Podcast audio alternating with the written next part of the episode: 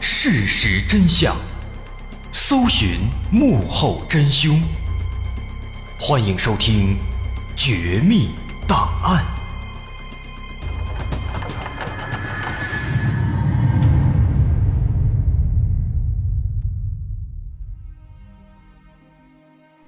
还原事实，探索真相。欢迎来到今天的《绝密档案》，我是大碗。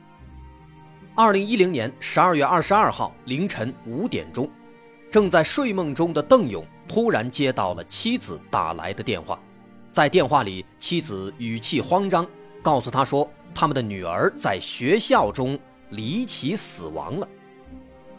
听到这句话，邓勇睡意全无，他立刻起身。去接上妻子，赶回老家。此时，邓勇和妻子在广州打工，他们的老家在四川南充的仪陇县。他们的女儿叫做邓芳，今年十七岁，在老家和爷爷奶奶一起生活。邓芳在当地的一所重点中学读高三，她是典型的别人家的孩子，不光学习成绩好，还是班里的班长。而且长得很漂亮，同学们都很喜欢她。邓芳在家里也非常懂事，父母在外打工，他对爷爷奶奶照顾有加，非常听话。当时最先得知噩耗的是邓芳的母亲，邓芳的班主任老师大约在凌晨四点多打来电话，电话里老师并没有多说，仅仅告诉他说邓芳在学校的办公楼内死亡了。但是死亡原因还在调查。女儿为什么会在办公楼中死亡呢？是遭到了杀害，还是意外事件呢？夫妻俩心急如焚，立刻买了最早的车票赶回老家。另一边，在学校里，警方和医护人员也早已赶到现场。现场的情况的确是有些诡异，尤其是尸体发现的地点。竟然是在学校办公楼内的一个男卫生间里。这个男卫生间在办公楼的第五层，而五层是一个非常特殊的楼层，因为在这一层基本上都是学校领导的办公室，一般情况下学生不可能来这里。就算邓芳他是班长，通常也不会和学校的领导产生什么交集。在五层一共有四间办公室，以及一男一女两个卫生间。自西向东，分别是校长办公室、副校长办公室、第二个副校长办公室、女卫生间、男卫生间以及最后的第四间办公室。而邓芳的尸体就躺在其中的男卫生间的里面，而且在被发现时，男卫生间的门。还是关着的。再来看看尸体的情况，警方赶到现场的时间大概是在凌晨一点多。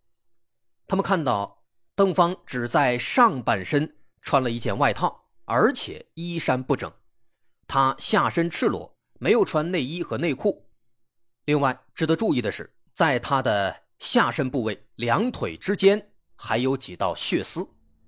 经过法医判断。他的死亡时间就在大约一两个小时以内，这个情况非常不对劲。一两个小时以内，也就意味着他大约是在午夜时分死亡的，但是他的死亡地点却非常的反常，在一个学生根本就不会来的地方，而且还是一个男厕所。最让人感到不安的是，邓芳的尸体衣衫不整。没有穿内衣内裤，下身竟然还有血丝，这不论怎么看都会让人想到强奸杀人。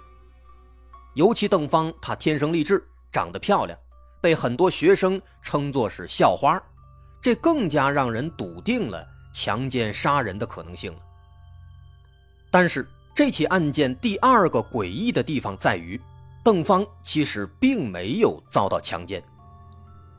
经过初步尸检，法医首先对强奸的说法提出了反对意见，因为在邓芳的体内其实没有发现男性的精斑，此外，在尸体身上也没有明显的打斗痕迹。如果是遭到了强奸，那么邓芳肯定会挣扎、会反抗，但是这些痕迹都没有。在他的背部倒是发现了一些抓挠的痕迹，但实际上这并不能说明什么问题，因为这些痕迹并不是很深，很有可能是他自己后背痒痒自己挠的，或者也有可能是其他的什么原因。其实退一步来说，就算这些抓挠痕迹比较深，也不能代表他就是遭到了强奸。毕竟有哪个男人会在打架的时候去挠人、去抓人呢？可是现在的问题是，如果邓芳他不是死于奸杀，那他真正的死因又是什么呢？看来只能等进一步的尸检结果出来之后，我们才能知道了。而这起事件中第三个诡异之处就在这里。几天之后，邓芳的父母终于等来了法医的尸检结果，可尸检报告中却清清楚楚地写着，他的死因竟然是一氧化碳中毒。在日常生活中，一氧化碳中毒一般比较常见的就是煤气中毒，可是学校里哪来的煤气呢？这个结果，让邓芳的父母非常愤怒，他们根本就不相信，毕竟尸体的状态实在是太过反常了，衣衫不整，下身赤裸，在下体还有几丝血迹，这样的状态，你跟我说是一氧化碳中毒，谁信啊？更让他们感到荒谬的是，对于女儿下体的这几丝血迹，尸检报告中却说这是月经。看到这个结果之后啊，夫妻俩都要气笑了。如果女儿衣着完好，也没有死在男卫生间，那么说是月经的话，没准还能够让人相信。可现在这情况，换成谁都很难相信啊。于是这对父母可以说是第一次对警方产生了怀疑。事情发展到这儿，能发现从一开始就充满了迷雾。邓芳的父母无论如何都想不明白，自己乖巧懂事的女儿为什么在三更半夜赤身裸体的死在男厕所里呢？这背后到底隐藏着什么秘密呢？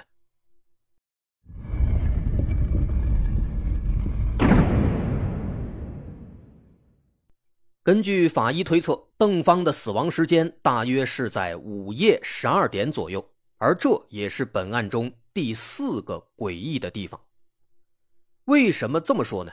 因为邓芳他是一个走读生，他不住校。既然不住校，他为什么会在午夜十二点出现在学校里呢？这个情况也让邓芳的父母感到无法理解。不过，当他们从广州匆匆赶回老家之后，从邓芳的爷爷奶奶那里，他们得到了一个。非常可疑的消息。原来，大约在半个多月之前，邓芳曾经突然告诉爷爷奶奶，说班主任希望他能够从走读生转为住校生，因为住校的话会有更多时间去学习。邓芳还有半年多就该高考了，他的成绩本来就不错，老师希望他的分数能够再往上冲一冲。所以从那以后呢？邓芳就不回家住了，开始住校了。这似乎可以解释为什么他会在大半夜在学校里出现，因为他已经开始住校了。但是，当邓芳的父亲得知这个消息之后，却立刻意识到了不对劲。为什么呢？因为邓芳的家距离学校其实很近，只有九百多米，走路过去也就十分钟。为了节约十分钟去住校是非常不划算的，毕竟住校也不能白住，是要交住宿费的。而邓芳一直以来都非常听话懂事，他不太可能想不到这一点，这不是他的行事风格。可是爷爷奶奶却说，邓芳后来的确开始住校了，那这是为什么呢？这其中一定是有理由的。邓芳就读的这所中学是一所省重点高中，重点高中竞争是比较激烈的，因此在进入高三之后，也的确有一些走读生为了学习转为住校生，这样的情况并不少见。然而，让邓芳的父母感到意外的是，当他们向邓芳的班主任询问这个情况时，班主任却矢口否认。他表示，虽然说确实有一些走读生转为了住校生，但那都是自愿的，而自己并没有向邓芳提出过这样的要求。听到这样的回复，一开始邓芳的父母还以为是班主任为了推卸责任在撒谎，于是他们又去询问了宿舍的宿管老师以及住校的同学们，但是对方也都表示这十几天以来，邓芳。并没有来宿舍里住，因为申请住宿的话，肯定是要登记的。其实有一些学习不好的学生啊，也会对家长撒类似的谎啊，说老师要求住校，但实际上这些孩子会拿着家长给的住宿费去网吧里面上网，每当下了晚自习，他们就会来到网吧里包夜打游戏，玩累了就睡一会儿。一直到第二天早晨再回到学校里。可是邓芳，他是一个品学兼优的好学生，他又是班长，之前他也从来没有打过电脑游戏，不可能去网吧呀。出于谨慎考虑，当时警方还调取了学校大门口的监控，也的确没有看到邓芳走出学校的画面。这意味着邓芳其实并没有离开学校。他就住在学校里。这学校并不大，除了教室就是宿舍，再有就是事发的办公楼。可如果邓芳没有住在宿舍，那么在这十几天的时间里面，他究竟会住在哪儿呢？在搞清这个问题之前，我们不妨先把视角重新放回现场，我们再来重新研究一下邓芳的死因。之前说了，尸检结果表明邓芳是死于煤气中毒。如果这个结论没错，那么这个煤气它来自哪儿？邓芳的父母对此百思不得其解。彼时是二零一零年，在当时当地常见的煤气使用场景其实不多，大多是煤气灶、煤气取暖炉或者是煤气热水器。但这个地方是学校啊，学校里面不可能有这些东西，而且案发现场又是在办公楼的公共厕所里，在这样的场合更加不可能会安装这些东西了。理论上的确如此，但是当警方在现场展开勘查时，却发现，在事发的男卫生间里面，竟然真的有一台热水器，而这台热水器恰好。就是煤气热水器，虽然有些不可思议，但这似乎就是煤气的来源。不过，在男卫生间里只发现了这台热水器，却并没有找到煤气罐。那煤气从哪里来呢？只见热水器的煤气管道贴着墙角，一路向西延伸，长长的管道穿过墙壁。连接到了隔壁的女卫生间，之后又穿过了女卫生间的墙壁，一直连接到了女卫生间的隔壁，也就是自西向东数的第三间办公室。从办公室外面的指示牌判断，这是一个副校长办公室。那么，在这个副校长办公室里面会有煤气罐吗？当警方找来钥匙打开门之后啊，里面的场景。让他们非常诧异。只见这里面不光有煤气罐，还有一张床、一张书桌、一台电脑、一台空调，以及大量的生活用品。这看起来更像是一间宿舍，而不是办公室。从室内的情况来看，这间屋子显然是一直有人住的，而且屋子里电脑、热水器、空调全都有。这俨然是一个比较高配的宿舍，但是谁会住在副校长的办公室里呢？难道是副校长自己吗？应该不太可能。如果这里有人住，那么邓芳在这间屋子的隔壁的隔壁死亡，这是一种巧合吗？在这里住的这个人和邓芳的死亡之间是否有关联呢？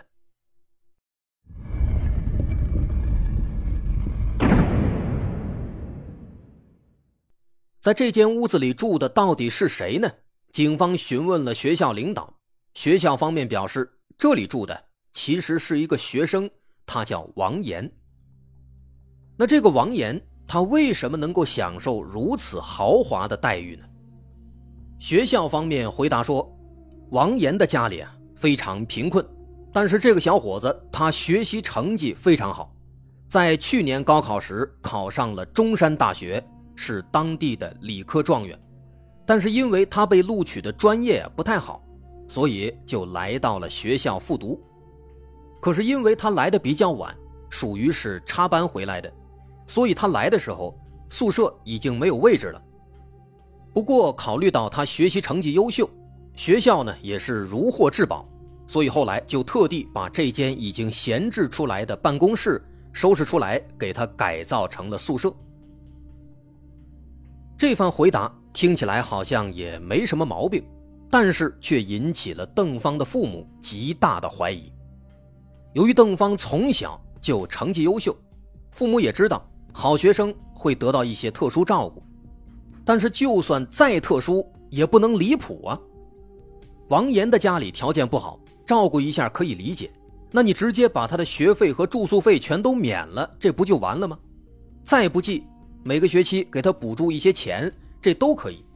但是呢，你偏偏给他安排了一个豪华宿舍，还是在副校长的办公室里，这未免也太高调了。换句话说，这样做其实完全没必要。那么，这个特殊的学生王岩，他和邓芳的死是否有关系呢？邓芳的父母认为，这个王岩的嫌疑是非常非常大的。首先，王岩距离案发现场最近，他就住在隔壁的隔壁，太近了。其次呢，尸检报告表明，邓芳是死于煤气中毒，而煤气罐恰好就在王岩的屋子里，这很难不让人产生联想。最后，其实还有最为重要的一点，就是在王岩的屋子里面，其实发现了一些很重要的物证。第一件物证。是在王岩的抽屉里发现了一盒避孕套，这盒避孕套已经被打开了，但几乎还没用过。第二件物证就是在屋子的角落里有一个纸兜，而这个纸兜里面装的都是女性的衣物，包括女性的内衣内裤，还有裤子等等。而经过邓芳的父母辨认，这些衣物都是邓芳的。咱们说到这儿，相信大家立刻就会联想到邓芳的尸体状态。通过之前的描述，相信大伙都更加倾向于邓芳是遭到了强奸。而现在呢，又有了这些新的发现，似乎这个强奸的说法再一次得到了佐证。看来那个邪恶的强奸犯，应该就是这个王岩了。其实不只是我们。在发现这些东西之后，警方也觉得这个王岩非常可疑，于是立刻把他控制起来，对他进行了讯问。面对警方，王岩倒是非常坦诚，他并没有过多隐瞒，直接说出了自己知道的一切。他说自己和邓芳啊，其实是男女朋友关系，而邓芳之所以会出现在办公楼，其实是因为当时邓芳来找他复习功课。王岩本来就是准高材生，来找他复习功课，这倒也说得过去。但是邓芳她为什么会死在男卫生间里呢？又为什么会衣衫不整、下身赤裸呢？对此，王岩说自己啊其实非常冤。他说自己虽然和邓芳是男女朋友，但是并没有对邓芳实施过不轨的行为。邓芳的死其实是一个巧合。据王岩说，说因为他的屋子里面设施比较齐全啊，又有热水器，又有空调的，恰好在那天晚上，邓芳感觉自己的头啊非常痒，所以就想在王岩这儿洗个头，顺便简单的冲个澡。正因此，他才脱下了衣服，放在了王岩的房间里。但是因为热水器是安在男卫生间的，所以邓芳就只能去男卫生间洗，并且还锁上了门。但是没想到啊，热水器出现了一些故障，发生了煤气泄漏。而邓芳在锁门之后，房间内空气不流通，渐渐的就导致他一氧化碳中毒，最终死亡。另一边，王岩因为一直在屋子里面学习，不知不觉过了很长时间，他才猛然想到邓芳竟然还没回来，于是他赶紧跑到男卫生间查看。他在门外喊了半天，又敲了半天门，邓芳一直没有回应。于是他只能破门而入，结果就发现邓芳已经倒在了地上。见此情景，他立刻给邓芳套了一件外套，然后就开始给他做人工呼吸和心肺复苏等等急救措施，同时也马上通知校领导拨打了急救电话。但可惜的是啊，因为邓芳吸入了过多的一氧化碳，在被送往医院后不久。就因为抢救无效去世了。那么至此，如果这个王岩他所言属实，那么这件事儿其实也就开始变得明朗了。邓芳似乎的确是死于煤气中毒，衣衫不整是因为这个衣服是王岩在事发后给他套上去的，而背部的抓挠痕迹则很有可能是在急救过程中不小心摩擦导致的。至于邓芳，她为什么要谎称在学校住校，应该就是为了和男友王岩待在一起。这十几天以来，他们俩应该是一直在同吃同住，待在一起的。由此看来呢，那些诡异的疑点似乎已经一扫而空了。但是对于这个情况啊，邓芳的母亲却表示强烈反对。她说自己的女儿。绝对不可能和王岩谈恋爱，这一切都是王岩在撒谎。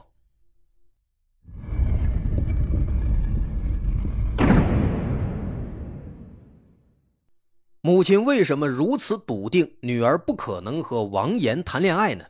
主要的原因有两点。第一点，在几个月之前，邓芳其实和母亲吐槽过王岩的事情。平日里，这对母女之间呢交流是很多的。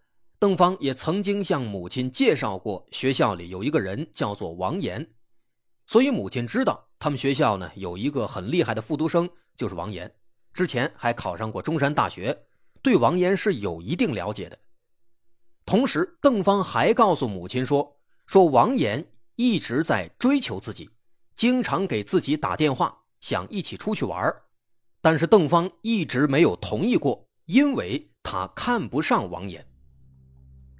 邓芳是一个懂事的孩子，他知道高三阶段学习最重要，学校也不允许谈恋爱，他也不想谈。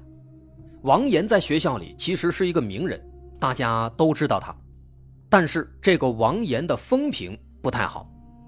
据同学们说，王岩经常会向一些漂亮女生示好。典型的花花公子，所以很多人对他都是避而远之，不愿意有太多交集。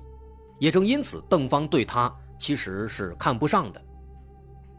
此外，据说王岩在学校里面也的确有很多特权啊，经常旷课迟到，但是没有人管。这就是第一点原因。另外，第二点原因是通过警方调查。发现这个王岩呢，他其实并不是一个普通的学生。首先，最大的问题就是年龄。警方调取了王岩的档案，发现他竟然已经二十六岁了。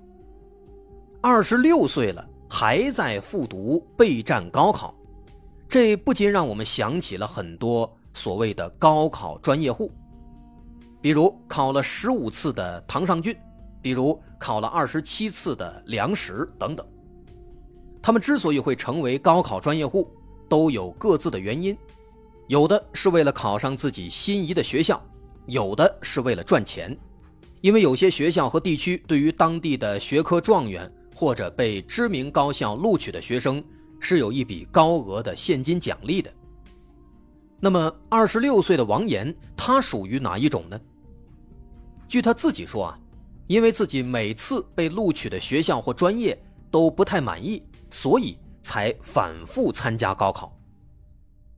但这是他自己的说法，学校里很多同学的说法就不一样了。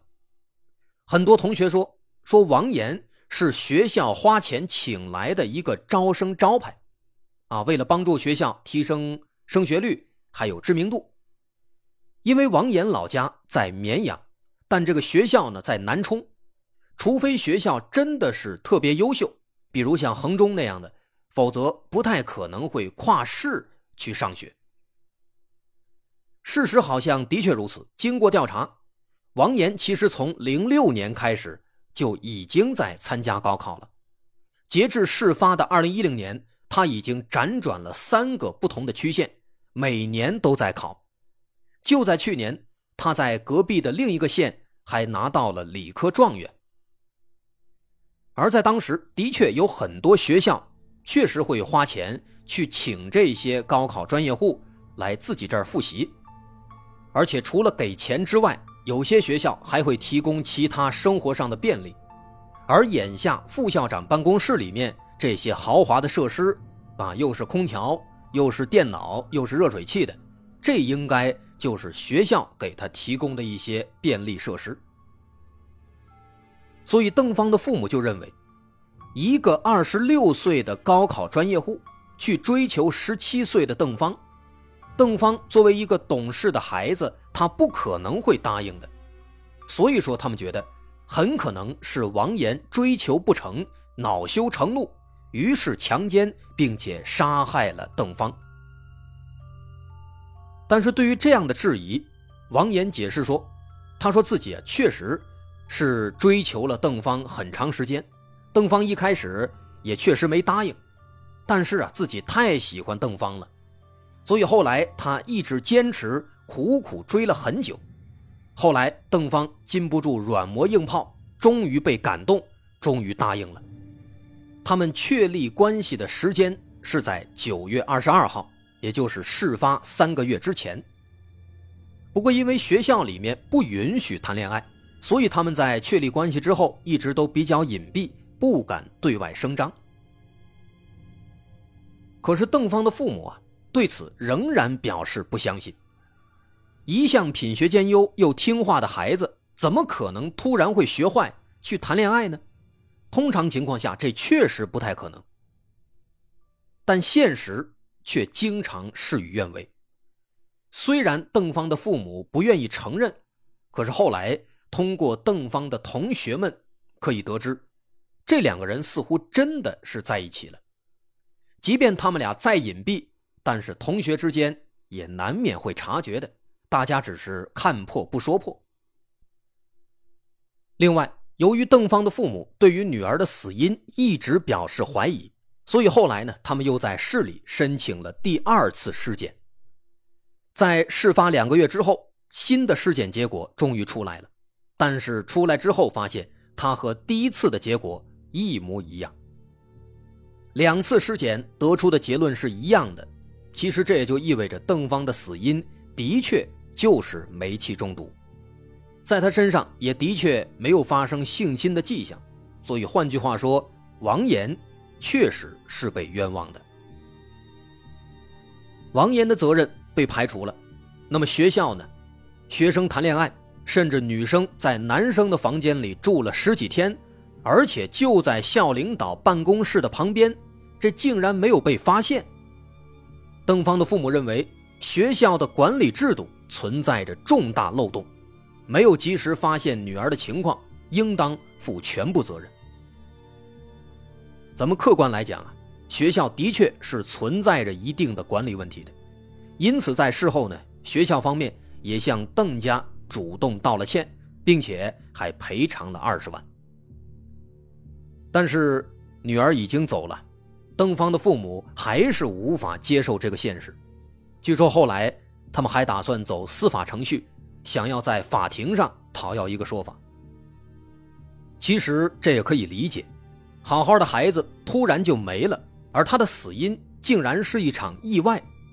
更何况女儿一直以来都是乖巧懂事，学习好又听话，却偏偏在事发之前，她任性了一把，谈起恋爱来了。作为父母，这的确很难去相信。可是事已至此，也没有办法了。那么故事说到这儿呢？也就算是结束了，因为这个故事主角啊是未成年，所以我们在里面都使用了化名。本期故事的素材大多来源于网络及新闻报道。如果认为侵犯了您的合法权益，请持相关的权利证明和我们取得联系，我们将及时处理。欢迎关注我们的微信公众号“大碗说故事”，可以了解到更多节目资讯及我们相关的联系方式。好，我是大碗。今天的故事咱们就先说到这儿，感谢大家的收听，我们下回再见。